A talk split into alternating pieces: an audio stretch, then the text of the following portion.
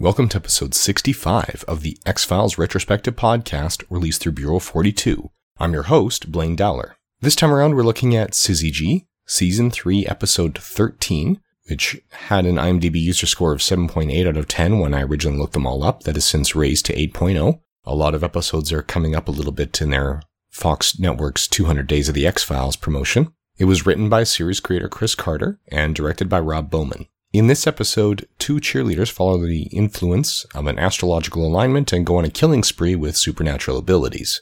The episode definitely has its share of dark humor. When the alignment passes, so do their abilities, and the town returns to normal, less a few citizens. These cheerleaders are not the only ones affected. We saw unusual behavior from Mulder and Scully throughout, some of which was written in specifically to address online comments from fans about Mulder always being the one to drive and so forth. It may also be somewhat interesting to note that the high school, Grover Cleveland Alexander High School, was named specifically for a question that David Duchovny got wrong when he was invited to participate on Celebrity Jeopardy. At this point, Duchovny had a reputation for being the most educated man in Hollywood since he was a thesis defense short of a PhD in literature. And this is a somewhat enjoyable episode. We've had some straight up comedy episodes. We've had a lot more serious episodes. This one seems to try to walk the line both ways. There's definitely some very serious moments. It doesn't seem to go straight up comedy all the time, but there are a number of funny situations in here.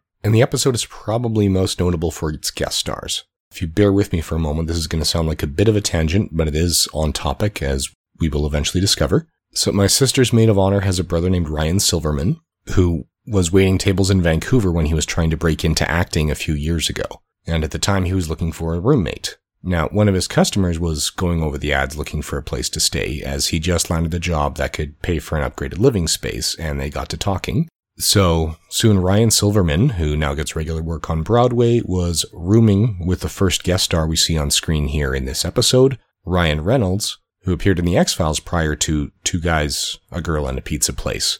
But that was the job that he had just landed when he was looking for someplace else to stay. Now, Reynolds is probably best known to audiences today as the guy who's going to be playing Deadpool in just a few weeks' time in the upcoming movie that's going to come out on the Valentine's Day weekend. He's also been in Green Lantern, The Proposal, and a number of other projects. And by all accounts, I've never met him myself. I've never met Ryan Silverman, but I met his sister a number of times, and by all accounts, Ryan Reynolds is a pretty great guy in real life too. The next guest star that we're going to discuss is Dana Wheeler Nicholson, who plays Detective White. She's already been in Seinfeld, Tombstone, and Fletch, and she's had steady credits up till today. Garry Davey plays Principal Bob in his fourth and final appearance on The X-Files, following appearances in Eve, Roland, and Endgame, all in small roles. He's also been on Outer Limits, The Sentinel Millennium, and so forth. In real life, he's the artistic director at the William B. Davis Center for Actor Study. William B. Davis, of course, being the man who plays the cigarette smoking man.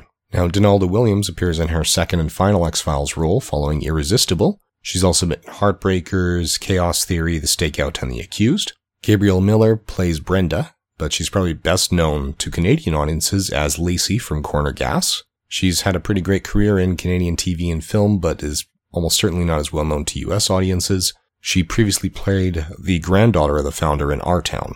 Now, I saved the two cheerleaders for last. They both are much older than their characters. The characters were born in 1979, but the performers were born in 70 and 71.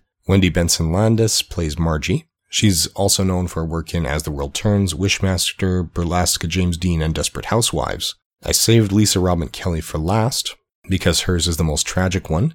She is best known in her non-guest star roles as the original Laurie Foreman on that 70s show. She had substance abuse issues in real life, which led to arrests and charges and forced rehab. She was written off that 70s show by saying her character was going to beauty school after season three. After she got out of rehab, she was given another chance with guest spots in season five, which didn't work out completely. She had a hard time breaking her habits, so the role was recast.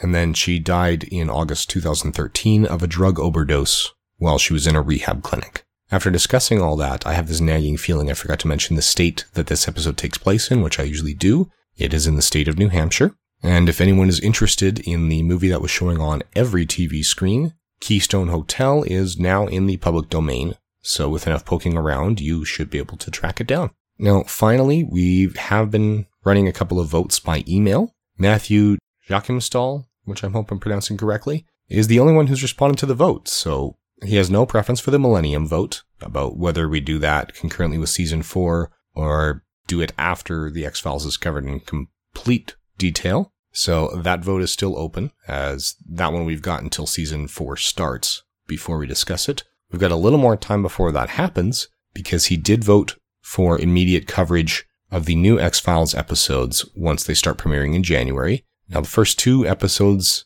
are going to appear on consecutive nights, so they could very well be discussed together, just depending on my schedule, because I do work the nights that they're aired as well. But since he's the only voter who's gotten that done, and since our next scheduled episode would have been after they premiered, he was able to basically decide it for everyone. So we will be covering the new episodes as they come out. If you're not happy with that result, well, you should have voted.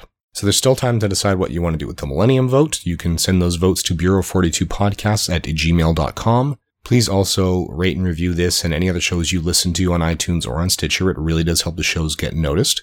Share links with friends who think may be interested. And finally, thank you for listening. Intro and outro music is Outside Poolside by Laswell, created under the Creative Commons license. All other content is copyright 2016 Bureau 42. Please feel free to send any comments or feedback to Bureau42podcasts at gmail.com or leave us a review on iTunes or Stitcher. Thank you for listening.